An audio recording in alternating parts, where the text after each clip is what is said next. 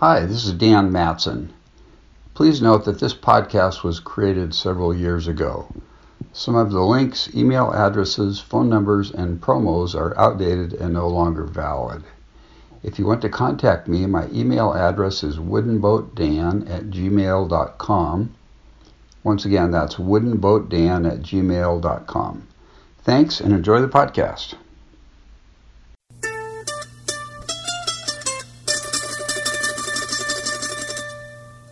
Welcome to Hooked on Wooden Boats weekly podcast episode number nine. I am your host, Dan Matson, and this is the world's first podcast, the very first, first in the world, fully dedicated to the art, craft, history, and tradition of wooden boats. Thanks for joining me this week, folks. It's great to have you again. We're on episode nine, which is awesome. I've been doing this for over a couple months now. My audience and subscriber list continues to grow slowly, which is pretty exciting. That means people are listening and looking at my blog and they're getting into this, which is pretty cool. Uh, just a reminder that this podcast is weekly and I release it on Thursdays. However, this coming week, uh, Thanksgiving is on a Thursday, so I might be a day late releasing it. Uh, so this coming week or next week, it'll be either Thursday or Friday. In this episode of Hooked on Wooden Boats, uh, I have an interview with Rich Kolin. Rich is a builder, designer, author, and teacher. He's lived in the Northwest for quite a few years and lived in California for a while, and it's a very fascinating interview, so I hope you enjoy that. Uh, I'd like for you to connect with me, and I say this in every episode, but I'm going to continue to say it. Uh, you can subscribe to the podcast on iTunes, Zune, or Blackberry directories. My website is hookedonwoodenboats.com. On my website, you can subscribe to my e news list, which is in the upper right hand corner of the website. Uh, you can leave comments and look at show notes on the website also. And if you want to email me, my email is dan at hookedonwoodenboats.com. On Twitter, I'm at twitter.com slash woodenboatdan if you want to follow me there. I'm not a Twitter expert by any means. I'm still figuring it out myself, all the hashtags and stuff, but I'm getting into it. It's kind of fun. And let's see, I'm on Facebook too at facebook.com slash woodenboatdan if you'd like to go to my page and like the page. And I have a voicemail feedback hotline also at 424 261 2360. Well, I need some help, folks. Uh, last week, Brian Hanson called in and asked where he could locate the video called The Big Build, which is a 45 minute story and video of Jay Smith, the Nordic boat builder, building a 21 foot long boat in his shop in Anacortes uh, this video was published, I believe, five or six years ago, and I have not been able to find it on the internet or on the History Channel. So if you can help me with that, I would love it. Please, uh, if you have any information on that, email me or call my feedback hotline. And um, I'd like to find that that video and uh, satisfy my friend Brian. That would be great, and I would like to see it too. So Let's see what else here is new. I have a resources page on my website now. If you go to the menu at the top and click on resources, I've got some things uh, of interest there. I've got some magazines, actually, just one magazine, Wooden Boat Magazine. You can subscribe to that. And I've got some books on there that I like wooden boat books, and some tools, a couple tools, and some epoxy. And so, what I did is I signed up for the Amazon Affiliates program so if you purchase, if you go to my site and you click on one of these items and you make a purchase, I get paid 4%. Now, I'm an accountant, and 4% of a $13 book is that is about 26 uh, 52 cents. 26 that's 2% so if you buy a $13 book i make 52 cents. So it's not a whole lot of money but hey if somebody wants to buy some books and they're on my site and I make a buck or two here and there, that's that's good with me. So check out our resource page if you would. My resource page. I'm still trying to talk in the first person. Uh, today was a good day. I, I, made some connections with some folks that I'm going to be interviewing in the future. Uh, Jake Beattie, who is the executive director of the Northwest Maritime Center in Port Townsend. I'm going to be meeting with him next week for an interview. And I'm also going to uh, meet with Marty Loken from the Island Boat Shop. And uh, I emailed Marty today and, and asked him if he would be willing to let me come out to his shop and interview him.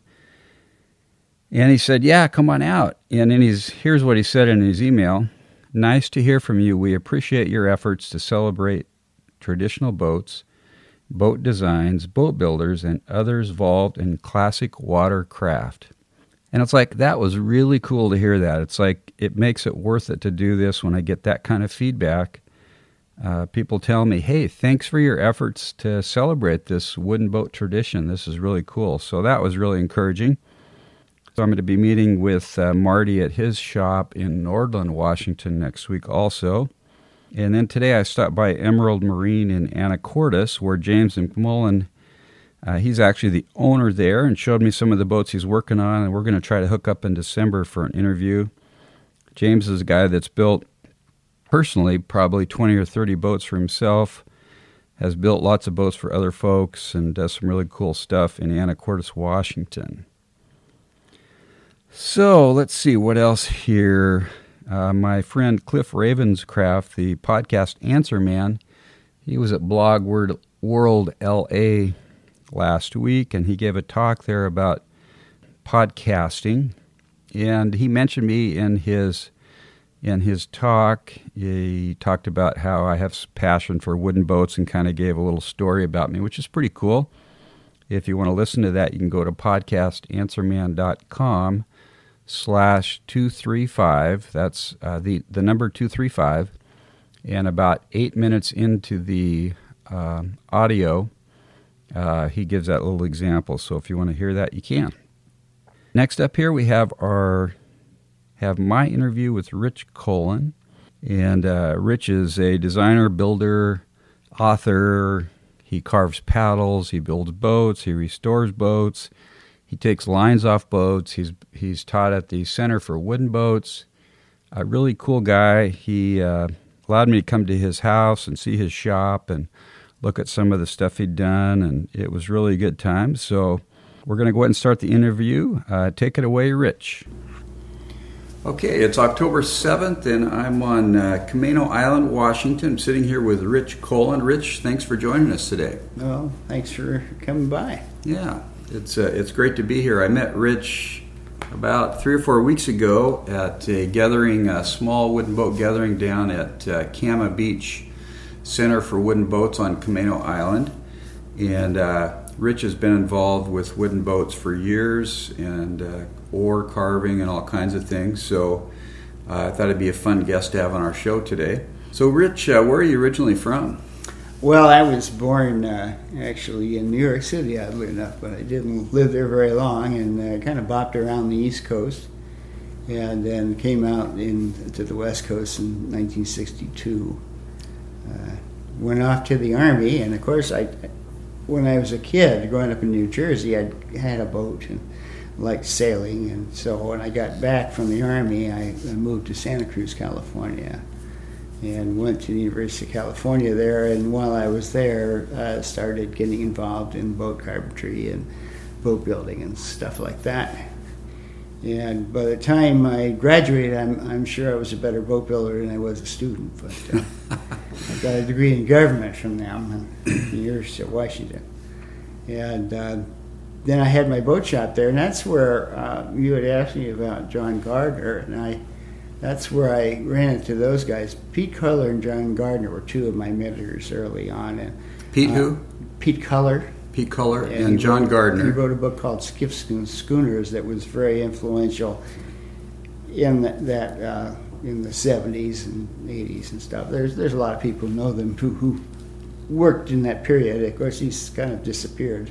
Right. But okay. uh, and John Gardner, for our listeners who don't know, was was considered an expert on dory construction uh, no, much or, more than that. Much it, more. I mean, that was part of it. Right. Uh, he was uh, a guy that. Um, for some reason, he has a he had a master's degree in English from uh, Columbia, and uh, he had uh, kind of he was the first dropout. You know, he was kind of a boat building hippie, I suppose. But anyway, instead of going on to some Ivy League uh, career, he uh, instead went to work in boat shops, and uh, he started writing uh, articles in 1950 for the Maine Coast Fisherman, mm. which was bought out by National Fishermen, and that gave him a national audience. I mean, those of us who are in in those days would subscribe to National Fisherman to get his articles, and um, there was a whole uh, revival of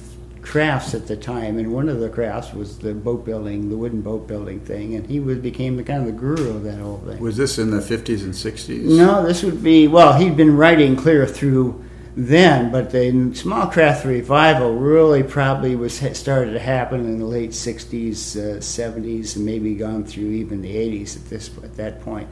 But uh, for it was, I remember I had my first classes at uh, the Center for Wooden Boats, uh, which uh, I had moved up here by '78.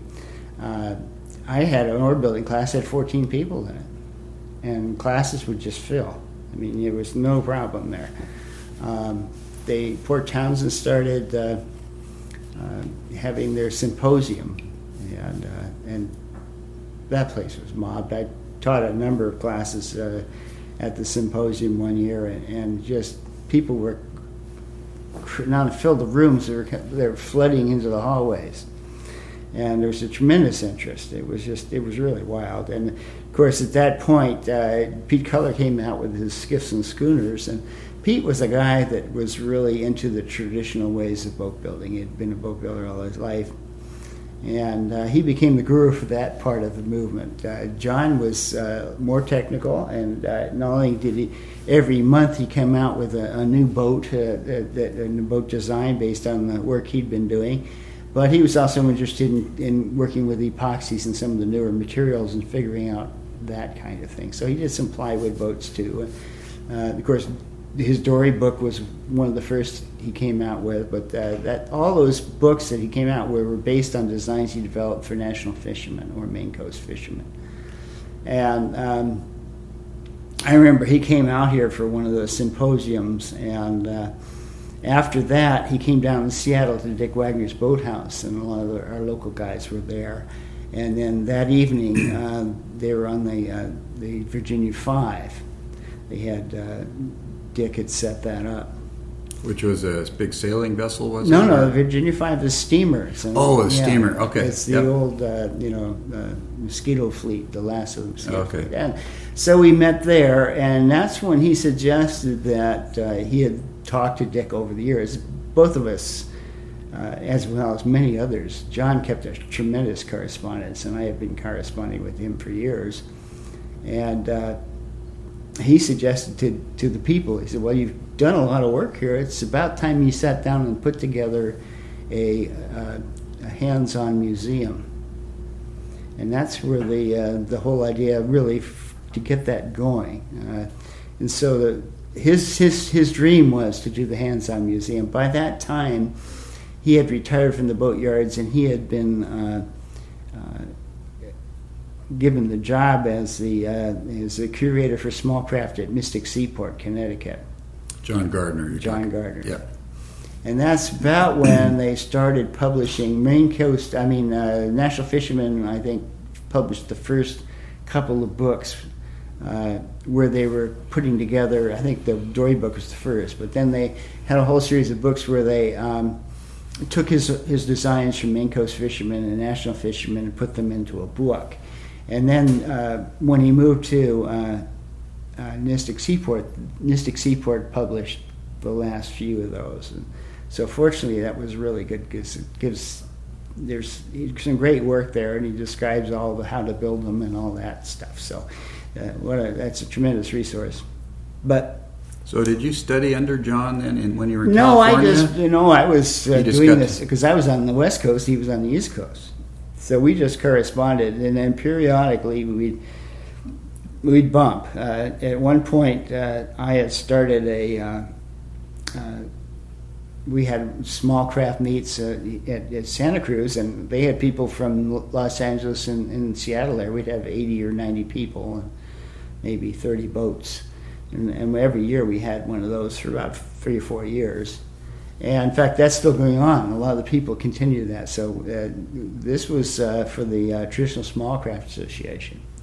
Now that was something that John Gardner started in uh, because of the Coast Guard. Uh, you know, they, they decided the boats were unsafe, and uh, apparently the biggest problem was a lot of these bass boats. You know, would go, you know, these there extremely fast, and um, people were, you know, getting hurt. So they, but then they decided to do these regulations for the whole uh, industry, and uh, they decided that rowboats were. There was no such thing as a rowboat. It was a. It was a uh, it was a boat that would have two horsepower or less. And they had a whole bunch of you know safety reg- uh, formulas. That they had to have so much flotation. And the formula was based on the, one of the factors, the width of the transom. So if you had a double ender or say a Whitehall boat with the transom very no wide, transom, yeah. then the, the capacity would be some outrageously low figure. Um, anyway, it was it was basically stupid because what they how they worked it was typical Washington, where they if you had a lobby group, uh, for instance, canoes and kayaks were were um, and sailboats were exempted from these rules. So I mean, it was. You know, it was a loophole that, that and then nobody they didn't want to fix. Anyway, we're to get into it. He he started the national, he, the international. I mean, excuse me, the traditional small craft uh, association was formed to uh, try to counter that. They were talking about trying to do a lobbying organization, which never it never became. What uh, year was that started? Oh boy, that must have been around seventy-two or three. Nineteen, and um, at that point we were doing our, our, and they had started a kind of a mimeograph kind of newsletter, and we were doing the West Coast thing, and I, we were doing our mimeograph newsletter that we were sending to the West Coast. So then John Gardner and Pete asked me to take over their newsletter. And, uh, and I had this, you know, I, I think, to be honest with you, the, the, the lobbying idea wasn't working. I mean, you know, that takes a lot of money and a lot of, you know, organization, which we didn't have. But I saw it as potential of getting people who are interested in the movement in one place on one membership list. And so I started pushing with that, and I was talking with Dick Wagner at the time, trying to get the people in, in uh, because they had a, a group here in, in, Puget Sound, trying to get them involved in it. And, uh, that that proved to be somewhat difficult, but uh, but anyway, uh, so we started the newsletter, and we did about four or five issues. I forget exactly how many, and then uh, when I moved up here, we turned it over to uh, somebody on the East Coast, and they've done a wonderful job, you know, uh, and that's still going. The uh, and you're talking about the uh, Traditional Small, Small Craft, Small Craft Association. Association. yeah, there's a Puget Sound chapter here. Yeah. oh, yeah. Different and chapters were, around. Yeah, and there that was the group that was you know there at the uh, at that meet that you were at. Right. Uh, and they're they're headquartered in Anacortes now. Oh, they are. Oh yeah. Oh, okay. So um, you know, it's it's it's still there. It's not the the heyday, the glory days of the small craft revival, uh, which probably in the '70s was probably peaked then. Um, but it's still there. You know, uh, it's uh, a lot calmer than it was, but uh, yeah. it's still there. And and of course, you're part of that, really, and that that, that there are people interested enough to to do things like the Puget Sound chapter and, and what you're doing. You mm-hmm. know, that's and uh, so it's it's worth doing. And uh, to me, it was always a, a fun thing to do. You know, you could design it, you could build it, you could do it yourself. You know. Yeah, right. Do it in your garage. Yeah, you didn't have to. Uh, you weren't. You know, so many other things you have to. You get a big boat. I mean, you're you're so dominated by chandlers and you know repair people and yards and, and marinas. I mean, it's like mortgage fees, the amount, yeah, trailers, and, and, all that stuff. You know, even just a trailer boat. You know, by the time you get the pickup and the trailer and all that stuff, it's like the amount of time you get to spend on the boat. You know, is a fraction of what it should be. And, uh, you So know, uh, tell me about the boatyards that, that you owned or worked in over the years. Well, I I worked in a lot of them. Uh, and when I was in Santa Cruz, there was only one there, uh, and I worked there several times. Uh, you know, on, on big repair projects when they needed an extra pair of hands. And and the funny thing is, I left there. I got a call from the owner, and I think he wanted me to to take over the yard. But by that time, I've already bought a house up here and stuff, and so uh, you know that just kind of vanished. I didn't really want to move back to Santa Cruz. Uh, but um, when I came up to Anacortes, there were all at that time probably six or seven different yards, you know, various sizes, and then a few people freelancing who were taking on employees. So I would spend, I work with any one of those groups any anytime three to five or six weeks, you know, maybe three months at the most in the spring usually, in the in the summer, and then uh, and then I just do my freelance work to fill it out. and what were um, you? What kind of freelance work were you doing exactly? well, we do. Rep- I do repair. You know, wood, wood, Um, you know. some on bigger boats too, like uh, Right. You know, some bigger boats, some small boats, but mostly, uh, you know, on, on around the docks. You know, uh, I did a lot of work for some of the charter companies because their Okay. boats have to be uh, up to snuff all the time. So if they got banged or something broke or one thing or another, you know, and sometimes just modified to make it easier to charter, I, I'd go and do that work. So there was always something to do. Um, but after about 20 years of all that, you know, uh, you start getting a little older, you're a little creakier, you begin to realize that your body wasn't going to hold out very much longer. And I, yeah, I done about all the things I wanted to do with that, you know. And that's when I decided to uh, go back to uh, school. And I went up to Western Washington University and got a degree in manufacturing engineering. And then went off to work at the Boeing Company here in Everett. Oh, really? And that's when I moved down to Marysville.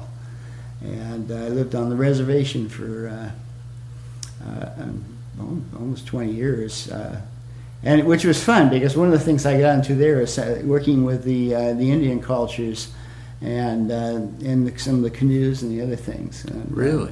and we actually had one project that never quite got finished, but we were uh, we had done all the, the groundwork to, to build a series of 18 uh, 45 foot uh, northern canoes for uh, members of the Tsimshian tribe. And that, that fell through, which is sadly, but we, we really enjoyed doing that, the group of people that I had recruited. And then um, later, I had befriended the uh, master carver of the Tulalip tribes, who had he'd done some really marvelous work doing Nootka canoes, and uh, so I got to talk with him and and, and talk with how he was do, how he did it. What you know, we just became friends, and so uh, the last thing I did before I left uh, the reservation was to design a Nootka canoe for the tribe, which is now hanging. They built it, and it's now hanging above their uh, the the desk at the at their new administrative center. Oh, okay. So, uh, which is ni- actually nice, and, and the and the boats that we did at uh, uh, Cama Beach is because you know for boat building, most of the time somebody takes the boat and goes away, and you never see it. So you go through a slow period, and you suddenly realize there's nothing. So, what Some- method of construction was that canoe? How was that built? that was strip planks. Oh, it was. Yeah.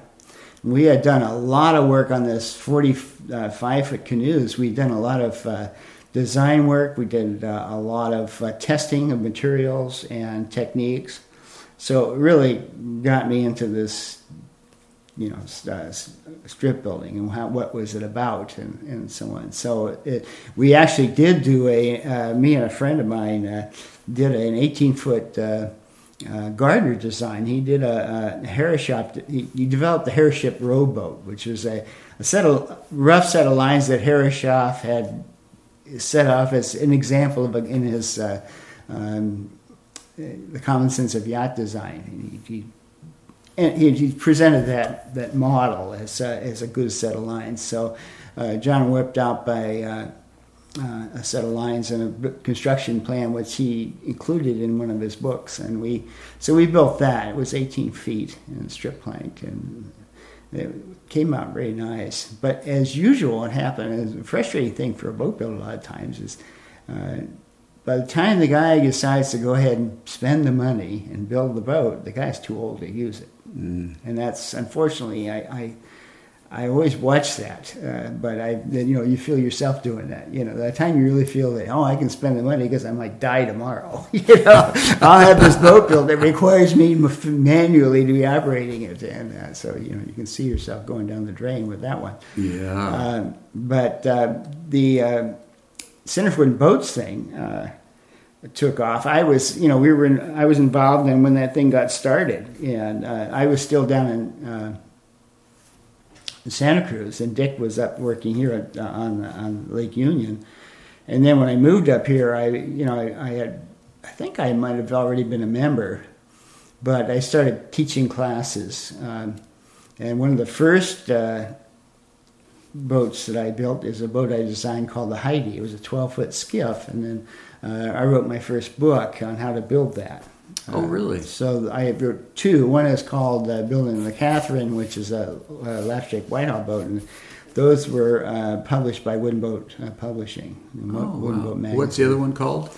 Building the Catherine. Building the Catherine. Yeah. And then you said you they had kind of they they kind of we were talking about a series or something. So they said Wooden Boats Made Easy was the name of their series, and the first one was Heidi, and the second one was the Catherine. And Heidi was the skiff. The skiff, and that uh, that and variations of it are the skiffs I've been building in my classes when I do skiff class. So tell me about that skiff. What kind of construction is that? And Well, it, it and- basically uh, is inspired by, although it's my own lines and stuff, the, the construction was inspired by Pete Culler's Good Little Skiff. That's a little, yeah. anyway, that, it was a really neat, I built one of those for a customer and I was really impressed with it. And basically it's lapstrake sides, the bottom is cross planks.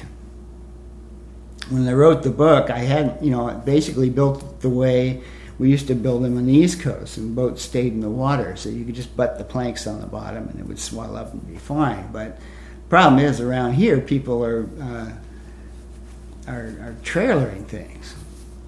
So if you really build them the way the old people build them, you'd have a boat that leaks all the time Yeah. because it, you know, the especially planks shrink up and you well, put them yeah, in the water. especially if you're driving on a, uh, 60 miles down the freeway. I mean, that's just like that'll take the moisture out of the hull. So I did some experimenting, uh, and what I ended up with is kind of I use a polyurethane. Uh, there's this thing called 5200, which is an adhesive, and that's you want to stay away from that like the plague because it's so much stronger than the wood oh, really? that uh, it doesn't sand. You know, it's hard to clean up, uh, and oh, it's just it's just a mess. And if you had to take the thing apart, you split the wood apart. You know. Oh, wow. But there's this a thing that may actually fit all these companies that make that polyurethane have a variation, which is a a bedding compound, of and that you can pull apart, and yet it's perfect for wooden boat building because it has high adhesive. So I mean, all the boats down in, in uh, are built using that that that. Uh, Oh, it stays flexible, but it seals. It seals. I mean, those, some of those boats are eight years old. They don't leak. And um, I mean, none of my boats leak. And it, it was kind of a, a breakthrough from that standpoint because uh, you know I've seen uh, you know and I was uh, they built some wonderful boats at the uh, Port Hadlock and things, but you can see where you know if if you don't have them in the water all the time, you know you're going to launch them and the water's just going to come right up into them. so, what species lumber or you were using? Usually, uh, cedar plank, red cedar plank. Uh, for backbones for these small boats, I usually like to use fir or sometimes Alaskan yellow, but uh, I like to. Some of the like the whitehall boats, the long narrow ones tend to be a little whippy in the keel, and so it's almost neat if you if you laminate the keel up with fir. It's just real stiff. Gives the boat a backbone. You know, you don't get as much twisting and.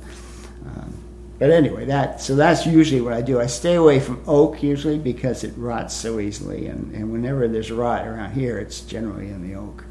So that's In the in the red oak or uh, well, they, we use white oak. okay. Uh, one of the best oaks for boat building is uh, is the Oregon white oak. It used to grow through uh, this area, but uh, most of the stuff was during the pioneer period. They chopped it up for firewood or hopefully they built some boats out of it. But Yeah. uh, you can still get it in southern Oregon, Mhm. and so it's it's not rare. But anyway, that that was a good one. I and uh, and then I used to use a lot of Honduras mahogany when it was cheaper. Um, but now, a lot of times, if, if a guy's got a boat that's going to be used a lot, uh, I think they're better off painting the whole thing. You know, people who have Honduras mahogany boats want to varnish, but uh, people like to put a lot of varnish on the beginning, but they don't like to maintain them. To make it look nice, you almost have to be at it every few months, uh, or it's going to eventually start to burn out and then Yeah. and it'll look terrible. And then there's also the people like to use oils, and what oils do, they they they evaporate faster than varnish, but they also tend to collect dirt, and so you end up with kind of a mess, kind of ugly looking thing. But you know, people think you know a lot of these things are are, sold as work reducing things, and they really don't. In the long Mm. run, they're much more paint it's great. I mean, if you paint a boat and you keep it out of the direct sunlight, you know, keep it under cover, direct sunlight, and away from water, you know, rain, and don't let it get rain on stuff. I mean, uh, the original Catherine, I had it for seven years, and I never really painted it more than once. I did some touch-up work on it. I had the original paint, so the colors matched. But Yeah. um, you know, from I did you know, a little bit, but I never repainted the whole thing. And uh, so, you know, boats can be low maintenance if you care for them properly. Right.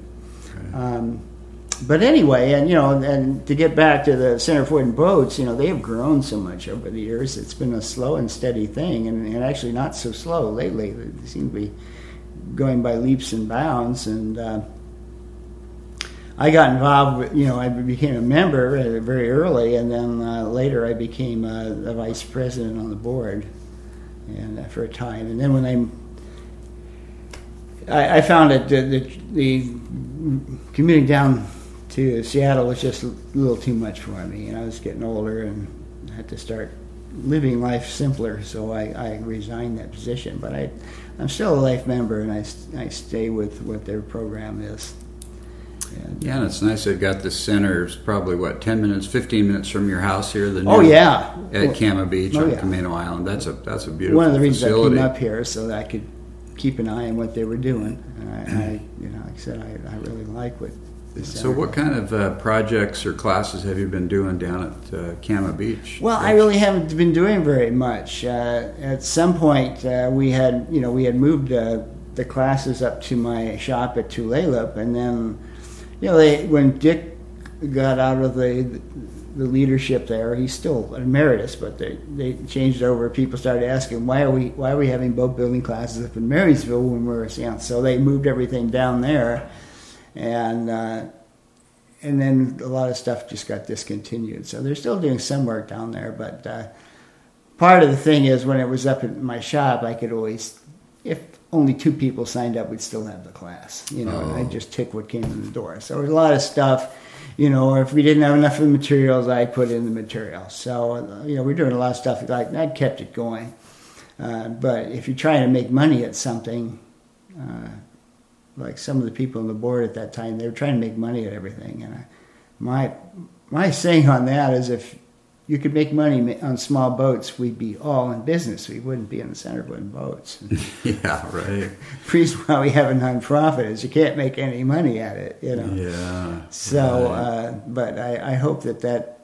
So they stopped a lot of that, and I and I feel bad about it, and I hope someday they go back to it. They realize that that's something we have to subsidize. But uh, anyway, be as it may, that's my belief, and yeah. uh, we I've been doing my teaching most of it recently through the uh, through the uh, the school at Port Hadlock.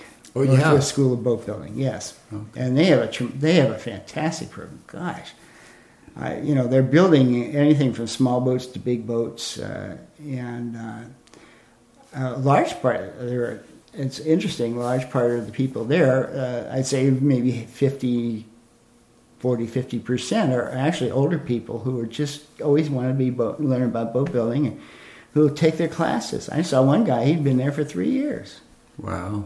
and um, he's now on the board and you know he's but he's into it and there's a place you can just dive into this thing and, and you know really learn it. Yeah, I saw they're getting ready to offer a three month class here on, uh, I think it's on rigging and sailmaking. Yeah. Looked like an awesome They have class. a small uh, boat class, and they have a large boat class, and then they have a modern, uh, you know, where they use strip planking and and, and uh, cold molding and all that stuff. So I mean, you know, they put motors in boats. You know, they just they have they have the whole package there, and uh, and they stopped for a while doing the summer classes, but we did one last year, and we had eleven people. Uh, sign up for it. We had to turn them away. So What I- class was that, Rich? we built a Heidi. Heidi Oh, skiff. you did? Okay. We did. We actually took eight eventually. So they made some money on it, and actually, they've always made. We've always done well there. The center always had trouble for some reason. I'm not sure why, but Port Hadlock. My feeling is it probably is. There's not that many of us, but we're eager, you know. Mm-hmm. And so there's a word of mouth thing, and uh, you know they you can go down to that school and you'll see all these boats being built, and it gets people excited. And so anyway, that yeah, that, they've always done well there, and uh, I think we'll see uh, more classes next year. Yeah. Cool. Okay. Cool. So tell me about a couple of the most interesting projects you've worked on over the years, as far as boats or things Oh. I think the, the, some of the funnest period is when we were uh, we were working out of um, uh, my shop in Santa Cruz. I mean, on Santa Cruz, uh, uh, Tulalip, because uh, then I was able to, all these I in kind of a hobby thing is going around finding old boats, measuring them, you know, learning about their history. And so I had some of those ready to go, and uh, we could build them you know, since I was in charge of the thing. And, you know, so I said, well, we're going to build, and, and some of them are down there at Cama, and, and they're beautiful boats, like the little Davis boat we have there. It's a, a 14 foot, uh, it's an outboard boat, but it, it was designed around 19, in the 1930s, and it's just a beautiful little boat. And uh, the other one is a Shoalwater uh, um, Bay um, tender. It's, it's called dinghy, actually. That's what they called it. But it basically it was a double ender. Uh, they built them from 14 to 18 feet, and they were designed to be uh, tenders for the sailing oyster boats in uh, Shoalwater Bay, which is now called Willapa Bay, uh, Long Beach Peninsula. Yeah, down on the west, on the coast of Washington. Yeah, yeah, and uh, that is that's the best. They were designed for that, huh? Interesting. For the oyster industry down Yeah, there. Yeah. Well, it was very shoal water, and the boats generally couldn't. Sometimes they'd have to be a mile offshore, so they needed a, a boat that was fast, uh, that but had to be you know, for thin water. Were they flat bottom boats then? No, that was just a, that was a, they, uh, they. There was a number of different boats, but that one was a round bottom boat. Yeah, it's, Oh. it's beautiful. I mean, it's the easiest rowing boat I've ever rowed. Period. Wow. And usually, when they're 14 feet, they drag a lot. You can feel it on the oars. This one, you don't feel it. It's just, you know, skiffs, I think, are better rowers on the smaller sizes than the round bottom boats. But this one uh, certainly does as well as a skiff will do. And uh, and then, of course, uh, we did. I did the the Herreshoff series, uh, which was a, a series based on the Herreshoff uh, rowing boats. That's Nathan Herreshoff. Uh, I think it was designed ooh 1909 or something, something around there. It was the Columbia Lifeboat model. And I did a nine and a ten and a half and a half and a thirteen, and the ten and a half and a half and the thirteen are in the collection of uh, uh, uh, Centerpoint boats down in Seattle. So they they've been very successful. A lot of people like those boats. And then uh, I did a series of three boats for uh, for the uh, the lady. The Cama Beach was originally a, a, a salmon resort, and the, the family that ran it uh, kept it until the old folks got too old to operate it, and the daughters are the ones that got the park to buy it and um, they donated half, and they had Washington State buy the other half, and then that money they put into foundations, which they used to, to um, build the Cama Center, which is the kind of uh, meeting and uh, Oh, that's a beautiful yeah, facility. it's a beautiful building. yeah. And that's they they donated that money. It was about a million and a half dollars or two million dollars, Wow. something like that. Uh, but anyway, they uh, that the lady, uh, one of the, the ladies, Karen Hamalainen, uh, gave me money to first measure all the different boats they had. They had eight different designs there, And uh, so I measured them all and made plans for them. So you essentially you take the lines off so you can build a table of offsets. Is that right? Table do? of offsets, and Yeah. then did the construction details so you could Yeah. you could record what was there in case some point they start losing them and they are falling apart. And then she hired me to build three replicas. So. And those are in the, the rental fleet now. One of them is number 64, which is an outboard boat, and then there's two rowboats. There's a, a number six, which is a uh, 12 footer, and uh, I think it's 28, which is a 14 footer. So if anybody wanted to get the idea that 64 is very popular, they like those. They like to go fishing and crabbing out there. So that, Is that what size is that boat? That one is 15 and a half feet overall. Okay, it's got an outboard on it. It gets an outboard. Yeah, there were uh, V bottom skiff type boat, or they're they're V bottom planked, you know, Mm-hmm. cedar planked, and that one was not. But there was a whole series of the boats. Actually, the 14 foot V bottom outboard boats, and possibly, and maybe the skiffs. All the skiffs were actually built on site. They had some people come down there, and they actually built them on site. So there were 28 of these 14 footers and five of the 12 footers, and yeah, maybe when I got there, there were maybe 26, 27 of the 14 footers still there. I don't know how many might have got lost along the way. The uh, number 64, which is there were th- there were two outboards that were 15 and a half feet long. One was about a four foot beam, the other was closer to five foot beam. And I, they I, they came from other when other places went out of business, they bought them, and uh, and, and so they got a little huskier than a 14 footer was a, was a small boat. So anyway, that's where they came from, and uh, so there's a chance that people go down there want to get some idea what the experience was. They could actually uh, rent those boats and try them out. So real successful. Once again, them in the, the polyurethane bending compound. Which, by the way, if anybody's interested, wants to do that, uh, don't go to the Chandlers with a picture of the boat on it. You know, they'll, they'll want you know, anywhere from 15 14 15 dollars a tube, 10 ounce tube. oh really? Uh, yeah, go to the hardware stores like uh, the box stores, and uh, those are. I think the, they're going up all the time. But I think the last time I paid five sixty or something a tube. Really for the same stuff? It's the same stuff, and they call it polyurethane uh, door and window caulk. oh really? Yeah. And uh, Can you get it in different colors or? uh, yeah, there's a black and a white and kind of a tan thing. And what uh, what brand is it, Rich? Oh gosh, it, it just changed. But Is it uh, 3M or Uh, no, no, it's not 3M. Uh, oh gosh, I'm trying to. Tight Lock owns it now. The ones that Tight do- Lock? Yeah, Oh, that's good to know. Wow, you can save a lot. Ten bucks a you sure can, and that's that's per tube. I mean, if a guy doesn't use a lot, you can buy you. And that'll seal it up good. You can use a traditional building method. Yeah, take it in and out of the you just have to remember to be careful with it because it's hell to clean up. So when I do a skiff, for instance, I tape all the seams, and then use it, and then come back with my thumb, and, and then wearing gloves, of course. yeah, right. and then uh, then peel the tape off. Before it. as soon as you do that, you don't want to leave it on there. It'll glue it right to the boat. Then you have this big mess. yeah. Uh, and then you're going to wipe off. You got to be really e- careful to wipe it off with. Uh, actually, paint thinner will work, but the best thing use is alcohol because a lot of those thinners and stuff have kind of solvents in them that aren't good for you. But the alcohol seems to work real good, Mhm. and um, you can buy that at any hardware store. But uh, yeah, you have to be. And I have my my students, and they go, well, you know, there's always one that doesn't believe me, and I go, you got to clean it all up. He has to perfectly. When it's still sticky, you got to get it off. And then we'll turn it over, and we'll see a big area full of blobs, and I'll say, "Well, what happened there?" Go, "Oh no, we don't. Yeah, we don't. Okay, good. Here's a chisel. You clean it up." and by the end of it, they're going, "Oh yeah, that's why you said that." You know, Yeah, because when you start right. using chisels, you start chewing up the way. It's it's ugly. Yeah. you gotta.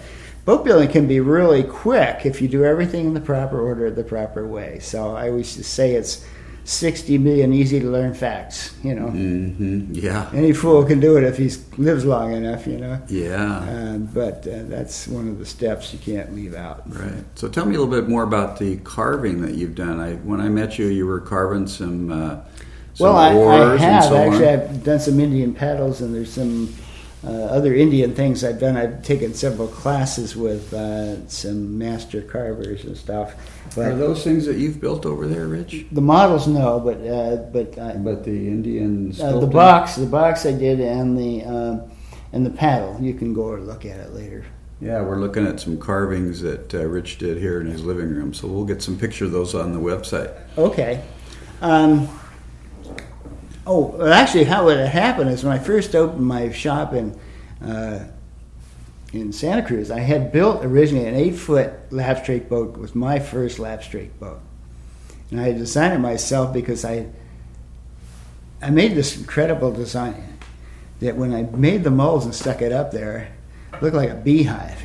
It was the ugliest, most outlandish thing you ever saw. And, and but I'd already just made the transom and stuff, and so I took a kind of one of those jigsaws and sawed it till one half. You know, anyway, I guess going to jiggle Kind of reshaped it. reshaped it and then built it. And uh, I, it was uh, all at a hundred i mean uh, philippine mahogany. So anyway it was in the shop. And then i decided when i opened my business that i would do is kind of use it as a display model that would inspire. So i put a gaff rig on it you know for an eight foot boat not exactly practical and um, then I wanted to carve the name on the stern. So I had a friend that lived across the street who was who was a excellent carver and sculptor. He worked in marble and everything. And I said, "Geez, could you come over and carve a name board on this thing?" So I carved this name board on the back and the name. And he said, "You know," because he was looking around the shop what I'd been doing. He said, "You know, you should be able to do this." You know.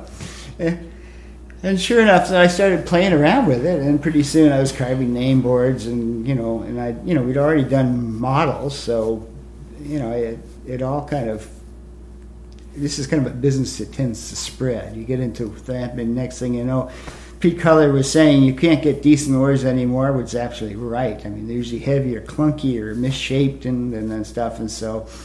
Um, I got into making my own oars, and I talked to Pete, and I, you know, I got some better ideas. I ended up making oars for the uh, San Francisco rowing clubs, and, Oh, cool. and um, built, geez, thousands of pairs. I don't know how many I made altogether over the years. Yeah, I mean, it's and there's a lot of hand tools involved in that. a lot of there? hand tools, and it's really a neat, neat Chisels project. and spoke shaves. And, Bow shaves, draw knives, uh, small planes. Uh, Mhm. I do a little routing work when I'm uh, doing them for many, you know, but uh, there's nothing more enjoyable. Playing, uh, they're just good. It's just a great project, I think, because you're really shaping stuff and yeah. Yeah, yeah. Yeah, it's a lot of fun to get a low angle block plane out and Yeah. take some wood down and eyeball it. You bet. Shape And the it. spoke shave is one of my. There's You like tools that are shaves? friendly, and and that is. It doesn't make a lot of noise. It's not pretentious, and yet wood just moves, you know, and, and with a lot of control. So, uh, the spoke shave's a neat, neat thing. Right, right. So for our listeners, Rich, um, how about if you give us your contact information if somebody has a project they'd like to talk to you about, or maybe a class to instruct or whatever? Uh, could you give us your contact information? Well, uh, my address is 763 Arrowhead Road, Camano Island, 98282. My telephone number is 360 659 5591. And my email is, which is the easiest way to do it, is Kolin one. That's K O L I N numeral one at wavecable.com. Okay, cool. And uh, so if anybody's interested in this kind of stuff, they can contact They can me. give you a call or Yeah. email or whatever. Email's a good way, isn't if- it? Right now, I, my suspicion, if you want to take these classes, and I, what an opportunity! I, you know, I wish I'd had that available when I was learning because it's real hard by yourself to try to struggle through this crap. Like I said, when it, it's just a lot of easy stuff. I mean, it's a lot of it, and, and you're trying to do it yourself. It just can be, you know, keep you up nights. you know? Yeah, right. and right. uh, you know I can in impart in a week. You kind of see the whole thing. So if you're if they're interested in classes right now, uh, they should contact the uh, Northwest School of Boat Building in Port Hadlock. Okay. They have a website. Okay. And, cool. uh, do that. Any uh, parting comments for our listeners, Rich? Well, I, I know I'm, I'm glad if you're listening, then you must have enough interest, and I just hope you stay with it and have a good time. Okay. Cool. Well, thanks a lot. Appreciate your time. Good. Rich, thanks so much for letting me come out to your place and interview you for my show. That was really a lot of fun, and I hope the listeners enjoyed that. Uh, we're going to wrap it up here, folks. Please call the listener hotline with any comments or questions, 424 261 2360. Or you can email me at dan at hookedonwoodenboats.com or leave a comment on the website, hookedonwoodenboats.com. Also, I'd appreciate it if you'd leave me a review on iTunes. A five star review would be awesome. If you enjoy the show, you can support me that way. And I hope you guys have a great week and a blessed uh, Thanksgiving next week. Until next week, keep the bright side up and the barnacled side down. Wooden Boat Dan over and out.